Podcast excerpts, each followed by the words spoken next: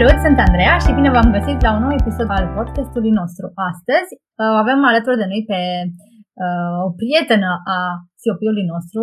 Uh, invitata noastră de astăzi este Diana Berindei, care a fost invitată la noi într-un context foarte special din punctul nostru de vedere. Am vorbit cu ea, sau Diana a inițiat o discuție care a fost foarte proactivă și voi, cei din public, ați fost foarte implicați, ceea ce nu ne-a făcut decât să ne bucure. Uh, mai exact, Diana ne-a vorbit despre cum să gestionăm situațiile în care avem de-a face cu persoane dificile sau How to deal with difficult participants or persons.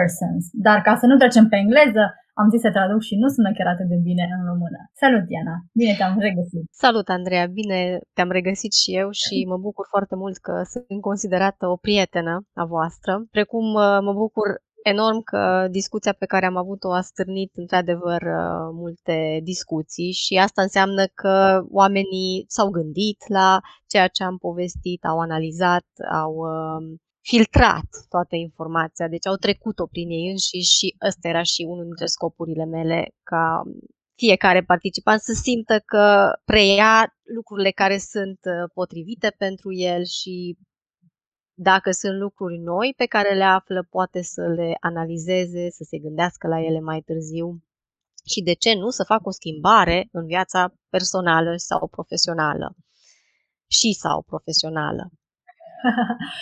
Știu că tu la finalul prezentării ne-ai dat un slide cu uh, lucruri pe care am putea să le uh, aprofundăm, mai exact niște cărți, însă cel mai important cred că pentru noi nu a fost slide cu cărțile, ci întrebările retorice pe care tu ne-ai făcut să ne le punem singuri pe toată uh, durata prezentării și cred că asta a fost cu adevărat takeaway-ul prezentării tale. Sunt convinsă că foarte mulți dintre cei prezenți acolo au um, avut o introspectivă mm-hmm. după aceea, așa că mersi tare mult.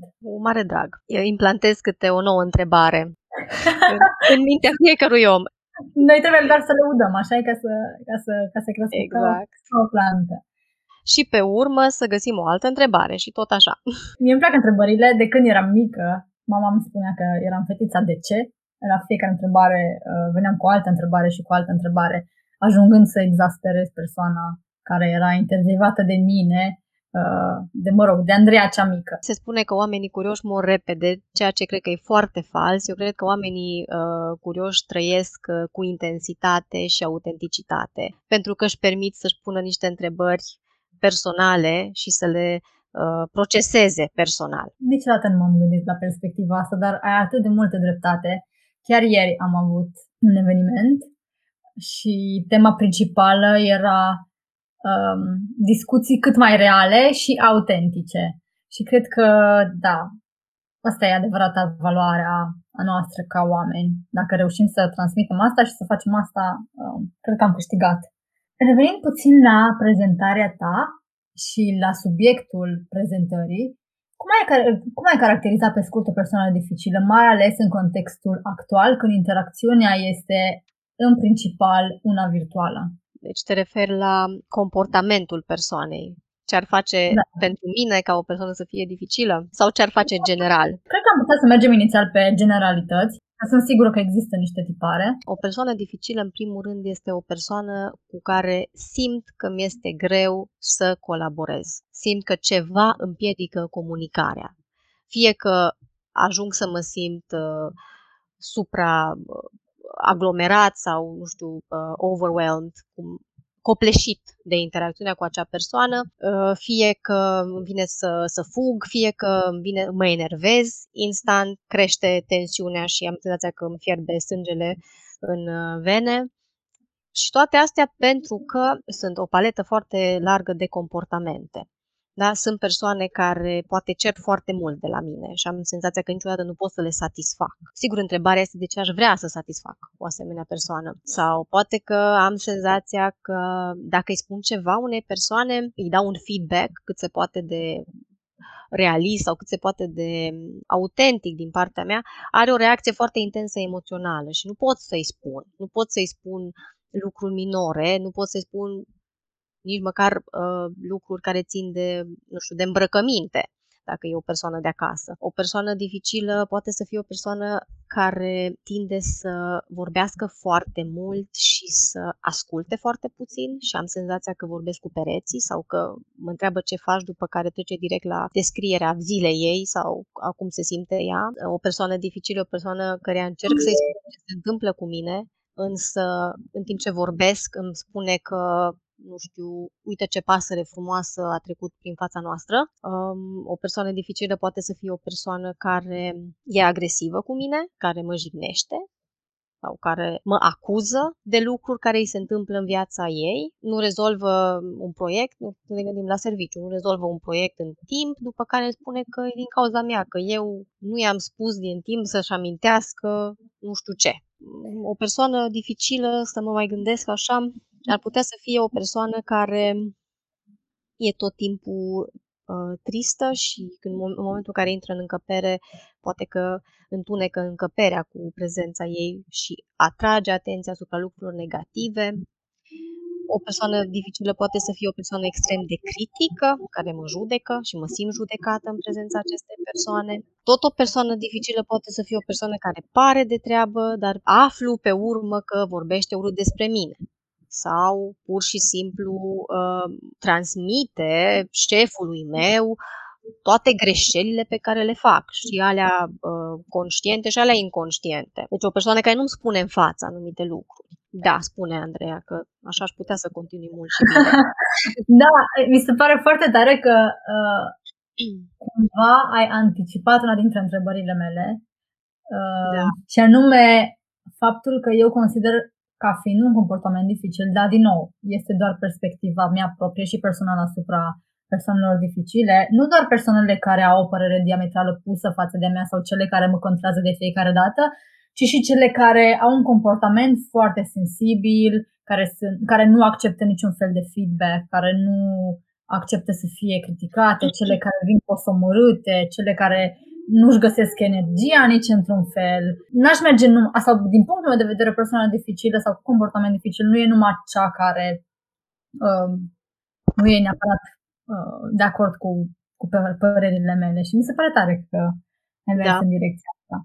E importantă și această direcție, pentru că oamenii care adesea își lasă energia în pat când se trezesc dimineața, știi, și pot, pot să fie cu adevărat situații de uh, tulburare depresivă, să existe o problemă serioasă care necesită tratament, însă nu întotdeauna e cazul ăsta. Simpla interacțiune cu asemenea oameni e foarte dificilă pentru că e ca și cum ți-ar lăsa ție responsabilitatea ca ei să se simtă mai bine.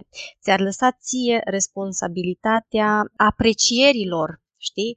Adică nu poți să dai un feedback onest, că la bine, cu bune și cu rele, că nu suntem uh, doar uh, nasoli și doar perfecti. Suntem, variem pe o uh, scară largă uh, pe fiecare comportament în pare. Nu avem, sunt dimensiuni până la urmă pe care le putem îmbunătăți. În momentul în care nu acceptă o persoană un feedback, știi, și devine foarte emoțională, plânge sau E foarte greu de gestionat, că e ca și cum e vina ta, că tu nu-ți dai seama că de fapt sunt alte lucruri acolo, se întâmplă ceva cu ea, există un motiv ascuns pe care tu nu-l înțelegi. Sau te acuză că ești un om rău. Cum îți permiți să spui așa ceva? Ar trebui să fii de treabă. Și foarte greu să duci o asemenea situație. Mai ales când ești pusă în postura de a da un feedback unui coleg. Dacă vorbim de cei de acasă, acolo lucrurile pot să se tensioneze foarte tare și pot să te și mai sensibile. Și mai sensibil, numai că nu simți presiunea aia că trebuie să fii și politically corect, știi? Adevărat. Că la serviciu e clar că va trebui să respecti niște norme de dat feedback, adică no, sunt, poate că sunt mai multe aspecte pe care, variabile pe care trebuie să le iei în calcul. Și mai ales în online. Mai ales da. când nu să vezi neapărat reacția persoanei. Să spunem care camera oprită sau se controlează foarte bine. Da, în online.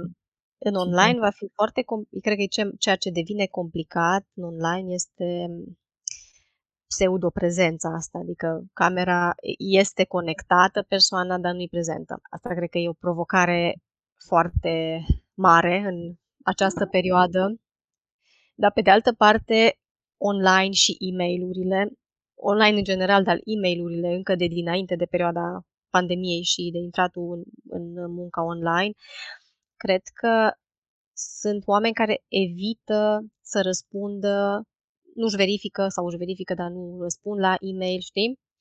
Și cred că asta face ca uneori comunicarea să, să fie foarte dificilă în anumite situații de genul ăsta.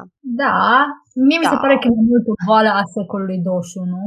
Ok. Uh, mai ales când a explodat social media în orice direcție în care mergem în social media, vedem același lucru. Proiectăm ce vrem să afișăm, dar noi de fapt stăm în spate și suntem altcineva decât uh, ne afișăm că suntem și cred că Uh, mergem mână în mână cu pseudo-prezența de care ziceai tu mai devreme. Da, pe de altă parte, tot așa, în mediul online, poți să te trezești că ești bombardat cu e mail poți să te trezești că ești bombardat cu mesaje. Prea multă informație. Da, prea multă informație. Plus că tot așa, în mediul online sunt persoane, acum dacă ne gândim la Facebook și Instagram și ce se întâmplă acolo, fenomenul ăsta de trolling și ce oricare ori mai fi că nu le cunosc de aproape pe toate, oamenii pot să simtă că, că pot să fie agresivi fără uh, nicio consecință. Și atunci pot să fie chiar foarte agresivi. Pot să transmită mesaje foarte urâte, pot să trimită poze pe care n-ai vrea să le vezi și așa mai departe. Da, auzim tot mai des, mai ales în ultima perioadă, despre persoane agresive sau pasiv-agresive. Ce înseamnă mai exact tipul ăsta de comportament? Se încadrează păi, la persoane dificile? Hai să ne imaginăm um, o dimensiune unde într-un capăt avem agresiv, în celălalt capăt avem pasiv și la mijloc, așa zisul, asertiv. Da? De că întotdeauna vorbim despre balanța asta și la mijloc este asertivul. Ce înseamnă fiecare în parte? Sunt moduri de a ne raporta la anumite situații în care trebuie să balansăm nevoile personale cu îndatoririle pe care le avem față de această situație, în raport cu anumite persoane, cât și nevoile și drepturile celelalte persoane. Deci vorbim de nevoi, drepturi ale mele, nevoi, drepturi ale tale. Și în funcție de situație va trebui să găsim un mod de a le balansa. În principiu, ar fi bine ca propria persoană să fie cea mai importantă persoană din viața fiecăruia, pentru că cu noi trăim toată viața și, cea, și felul în care ne comportăm cu noi, în definitiv, va fi și modul în care îi tratăm pe ceilalți. Se, va, se transpun toate aceste lucruri. Și atunci relația cu noi e cea mai importantă. Deci ar fi bine să ne cunoaștem nevoile și drepturile și ar fi bine să știm care sunt nevoile și drepturile celorlalți în măsura în care le putem cunoaște și să știm cum vrem să le respectăm. Nu? Ce înseamnă respect pentru noi, ce înseamnă armonie într-o relație, ce înseamnă colaborare, dar să rămânem la ideea de nevoi și drepturi. O persoană agresivă va tinde să-și impună nevoile și drepturile, neținând cont de nevoile și drepturile celorlalți, fie că nu-și dă seama, fie că nu cere uh, informații despre acestea, uh, fie că nu-i pasă mai există și varianta în care pur și simplu nu interesează și atunci vorbim despre valori mai puțin dezvoltate. O persoană pasivă, în schimb, ar putea să nu acționeze, să nu țină cont de nevoile personale și să-i lase pe ceilalți să facă ce vor ei. Ca și cum ar fi un spectator la propria viață. De ce ar face lucrurile astea o persoană? Fie că nu-și cunoaște propriile nevoi și drepturi, fie că este teamă că dacă își exprimă propriile nevoi și drepturi ar putea să, să fie abandonată, să plece cealaltă persoană din relație. Persoana asertivă e persoana care își cunoaște drepturile, își cunoaște nevoile și este curioasă, dar vrea să afle, intuiește, dar și vrea să afle în mod activ nevoile și drepturile celuilalt. Și pentru a balansa situația, se va raporta la propriile valori. Se va gândi, ok, sunt o persoană care valorizează respectul. Vreau să mă respect pe mine, vreau să-l respect pe celălalt. Ce înseamnă asta? Asta înseamnă că voi fi conștientă de ceea ce uh, ce, ce nevoie am, ce îmi doresc și așa mai departe, dar o să întreb și pe celălalt dacă îi convine și lui.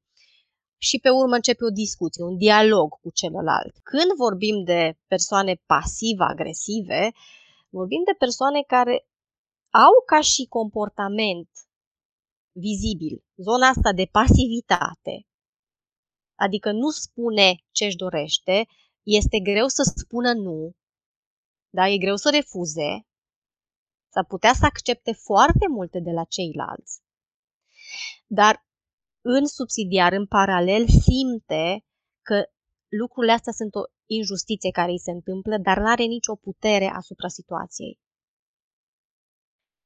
Și din când în când, când te aștepți mai puțin din partea acestei persoane, s-ar putea să fie agresivă. Fie adică că să te... Să? Să răbuvnească și să, să se comporte diferit față de modul în care o făcea până atunci radical diferit, adică să, să aibă toată lumea un mare șoc. Dar cum putem să detectăm? în furie. Uh-huh. Dar nu numai, că pot fi chestii foarte subtile pe care le face persoana. Pentru că nici ea nu-și dă seama, mai ales când și ei îi este inconștient acest comportament. Pot fi da. faptul că ratează anumite chestii, anumite întâlniri, anumite... Dar acum să nu intrăm într-o zonă de paranoia. Nu toată lumea care întârzie sau ratează sau nu-și dă seama e pasiv-agresivă. Adică noi, în modul cel mai onest, putem să uităm lucruri. Ok? Dar dacă e o persoană care în mod constant nu-și spune părerea, nu cere, um, nu-și cere drepturile, ne putem gândi că probabil e modul uh, pasiv-agresiv de a, de a se regla interior, de fapt. Da, mă gândeam să te întreb dacă sunt câțiva sau câteva metrici sau câțiva, câteva chestii caracteristice pentru persoanele pasiv-agresive, însă cred că e foarte dificil.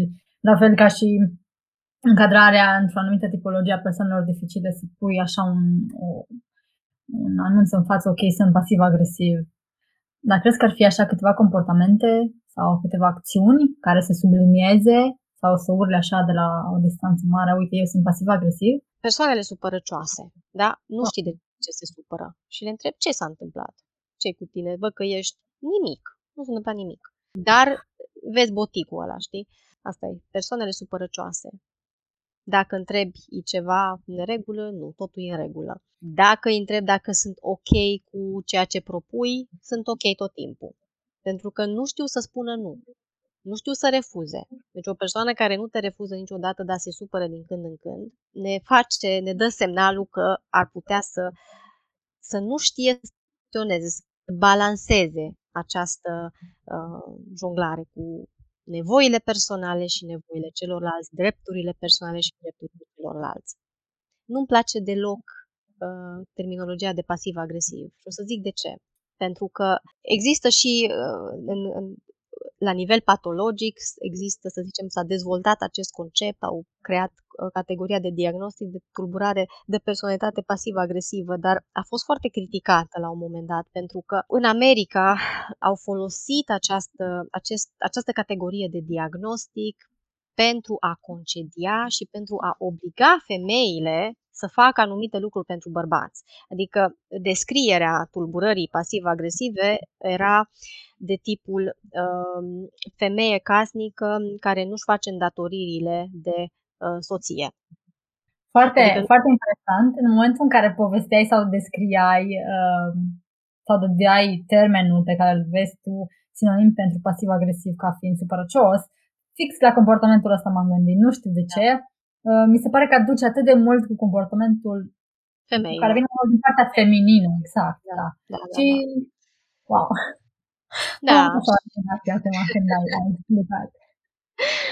Acum, femeile pot să fie pasiv-agresive pentru că nu este politically corect, nu este ok ca femeie să fie agresivă. Și dacă ești agresivă ca femeie, dintr-o dată ești isterică, ești uh, catalogată în alte moduri și atunci femeile tind să fie mult mai pasiv-agresive și bărbații să fie mult mai agresivi. Totuși, din ceea ce am înțeles, în ultima perioadă, pentru că se schimbă definiția rolurilor de gen, oamenii s-au mai echilibrat și femeile sunt mai agresive. și avem și femei care sunt mai... Nu știu dacă e neapărat bine sau nu. Nu știu dacă e neapărat bine, nu știm încă. Da. O să vedem. Vom vedea. Deocamdată se, se schimbă un pic balanța, știi? Dacă până acum mai mult bărbați erau narcisiști, de exemplu, acum a început să crească narcisismul în rândul femeilor și crește în sensul ăsta de uh, a faptul că devin mai agresive, se impun mai mult, cer mai mult și cred că merită mai mult, până la zona aia de entitlement, știi? E Dar sunt modificări sociale care e normal că se întâmplă pentru că se schimbă societatea și până la urmă eu cred că tot ne vom echilibra, chiar dacă pare că e haos. Mai devreme sau mai târziu. Da. No, și încă o chestie vreau să spun cu pasiva personalitatea pasivă-agresivă e faptul că angajații care nu-și făceau treaba sau nu o făceau uh, suficient de bine cât li se cerea, erau catalogați în felul ăsta și din acest motiv conceptul în sine a început să fie pus un pic în umbră în literatura de specialitate pentru că și-au dat seama că pot să facă foarte mult rău unor oameni, bazându-se cumva, lăsând ca anumite structuri sau anumite persoane să aibă autoritatea de a decide cine e pasiv-agresiv. E bine da. că renunțăm la termenul ăsta, mai ales dacă are așa. Sau mă rog, nu renunțăm în totalitate. Nu, nu renunțăm în totalitate. Rămâne un termen important, dar în același timp nu rămâne așa de fix și așa de rigid precum uh, a fost cândva.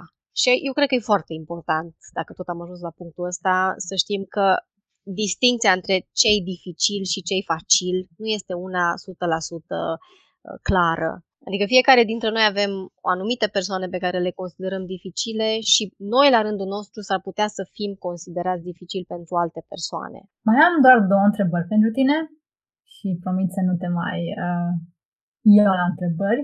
M-ar interesa foarte mult, sau cred că ar merita să mai uh, explorăm, cum ne păstrăm calmul în timpul unei conversații cu o persoană mai puțin facilă. Știu că înainte să începem uh, recording am mai avut o discuție privată. Da, privată, un am dat așa, de încălzire. Așa, de încălzire și am stabilit acolo câteva bune practici, să nu așa. Mm. Dar curioasă uh, dacă ar fi să faci o ordine sau un clasament, cam care ar fi cele mai bune tehnici. Cred că Știi, nu știu dacă îmi vine în minte așa un clasament foarte, foarte clar, dar primul lucru pe care le-aș recomanda este să învățăm să ne gestionăm propria furie.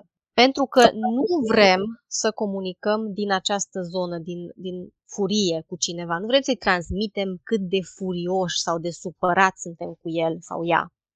Ceea ce vrem să transmitem este ce se întâmplă înainte să ne înfuriem. Nu vrem să comunicăm niște lucruri, niște fapte, să colaborăm cu cealaltă persoană. Ei, când începe furia și suntem cuprinși acolo de valul furiei, e puțin probabil să mai putem să comunicăm cu cineva. Este, este și o vorbă că dacă ești furios nu ai timp să rezolvi probleme, că trebuie să trăiești acolo, să arzi în propria enervare. Da. Să-ți gestionezi vulcanul. Exact. Și atunci, ca să ne putem gestiona vulcanul, Cam fiecare știe cât e de mare vulcanul lui, pentru că nu l-avem la fel.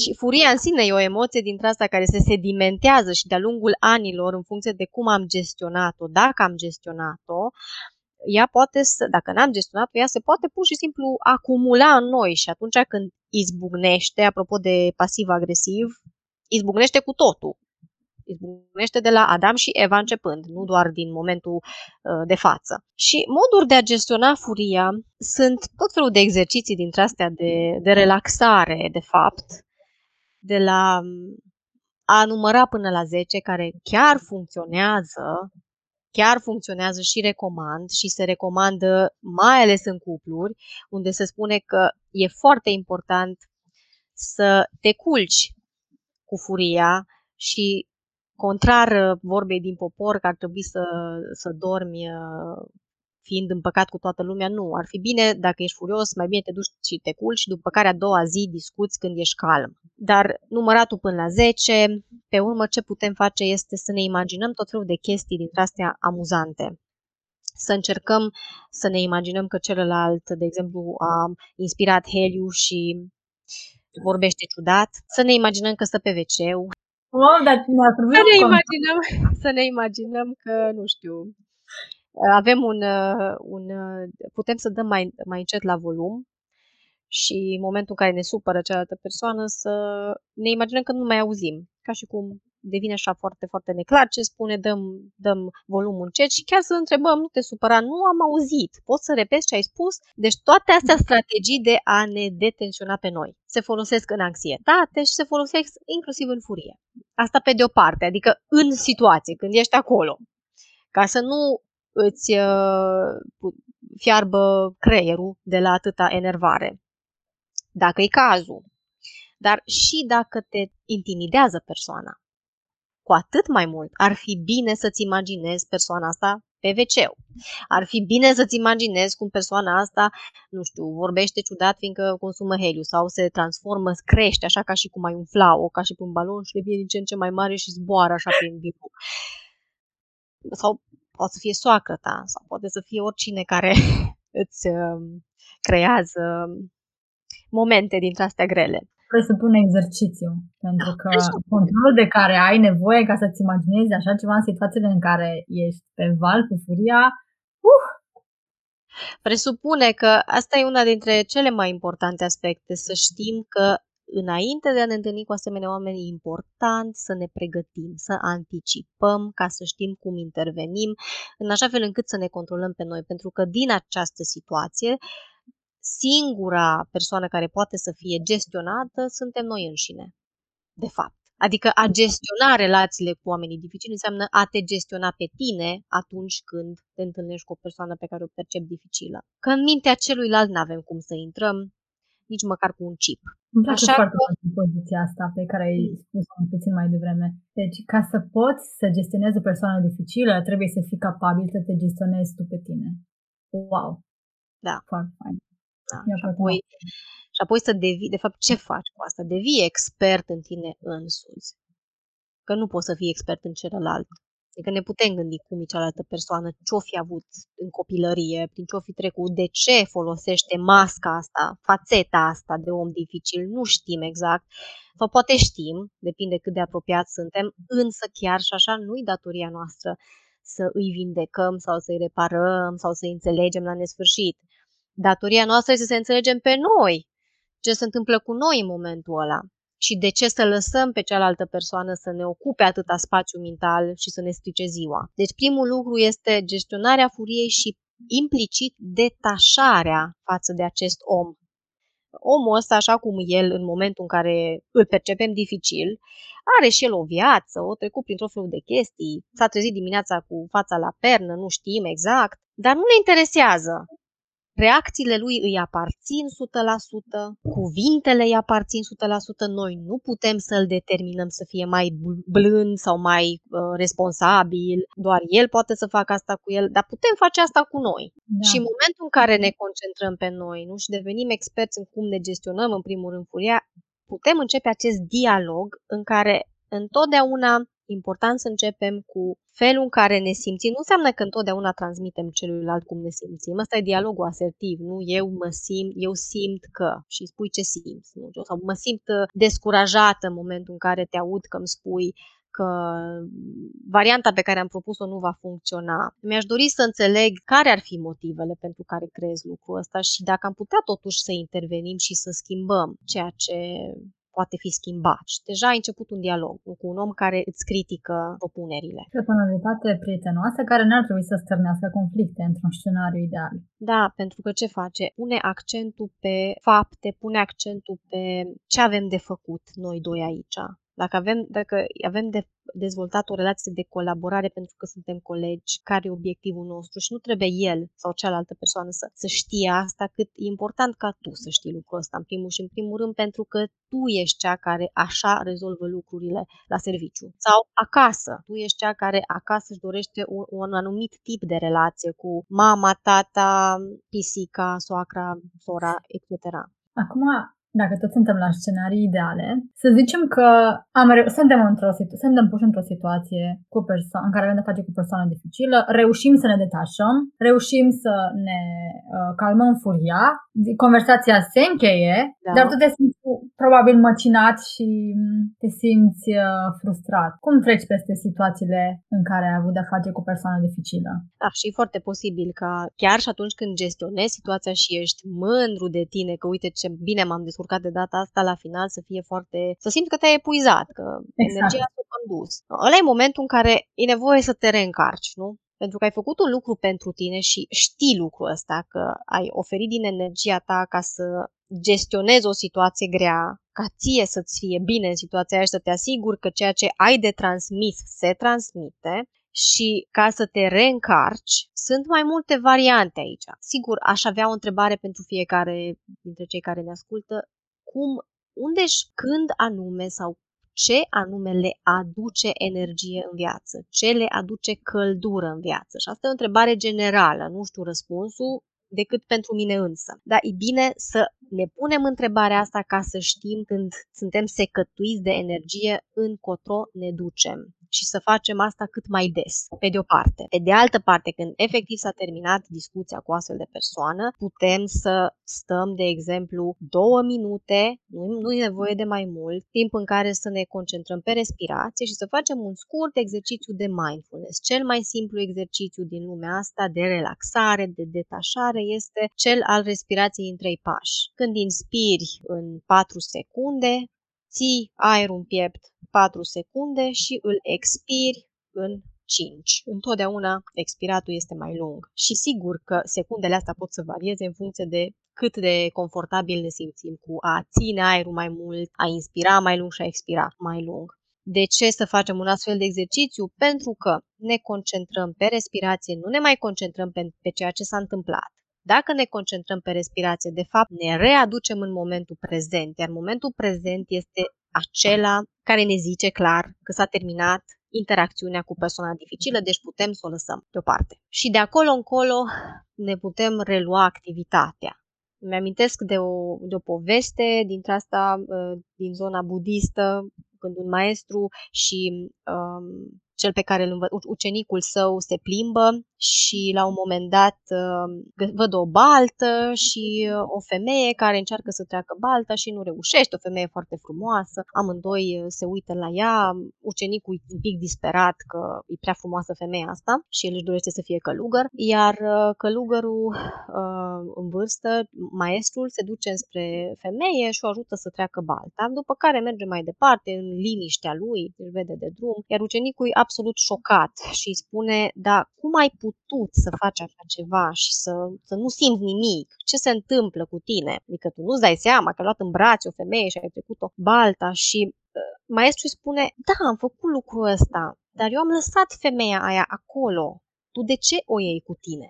No, sigur că a ajunge la nivelul ăsta de înțelepciune, de a putea lăsa trecutul în trecut, de a trăi prezentul, și de a nu ne gândi la un viitor um, pe care îl imaginăm sub formă de scenariu, ca și cum am ști ce se va întâmpla, de parcă am avea un, un uh, uh glob de, de cristal, e o abilitate pe care o dezvoltăm în timp și presupune efortul să îți spui, ok, ce s-a întâmplat acum rămâne aici, s-a încheiat momentul, ce am de învățat de aici, dacă am ceva de învățat, iau asta cu mine și acum mă ocup de ceea ce se întâmplă în momentul ăsta.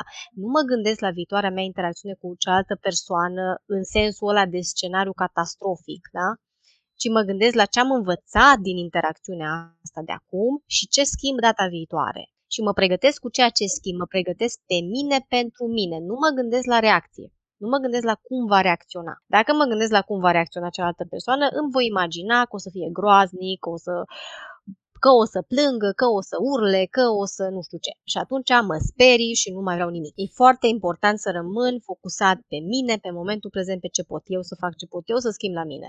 Și în momentul în care se întâmplă interacțiunea, tot acolo sunt, cu mine însumi, nu cu altcineva. Sunt alături de mine. Sunt expert în ceea ce pot eu să fac diferit și mai bine. Foarte fain. Cumva, dacă ar fi să sumarizăm toată discuția noastră de astăzi, ar fi eu sunt pentru mine, eu însă și se pare că am spus totul cu fraza asta. Vreau să-ți mulțumesc tare, tare mult pentru discuțiile de azi. Mi-a plăcut, mi-a făcut o reală plăcere să te am din nou și să uh, continuăm discuțiile, de data asta puțin mai uh, personale decât a fost în cazul uh, primei discuții și primei noastre interacțiuni. Uh, sper da. că ți-a plăcut de noi, sper că pe viitor poate să ne mai întâlnim cândva, cumva, cine știe. Mi-a făcut o mare plăcere, Andreea, mă bucur mult că ne-am auzit și astăzi și cu mare drag, poate cândva, cu cumva, o să ne mai vedem și vom continua să colaborăm. Mersi tare mult încă o dată, iar noi o să ne reauzim cât de curând la următorul nostru episod. Stați de aproape. O zi sau seară frumoasă!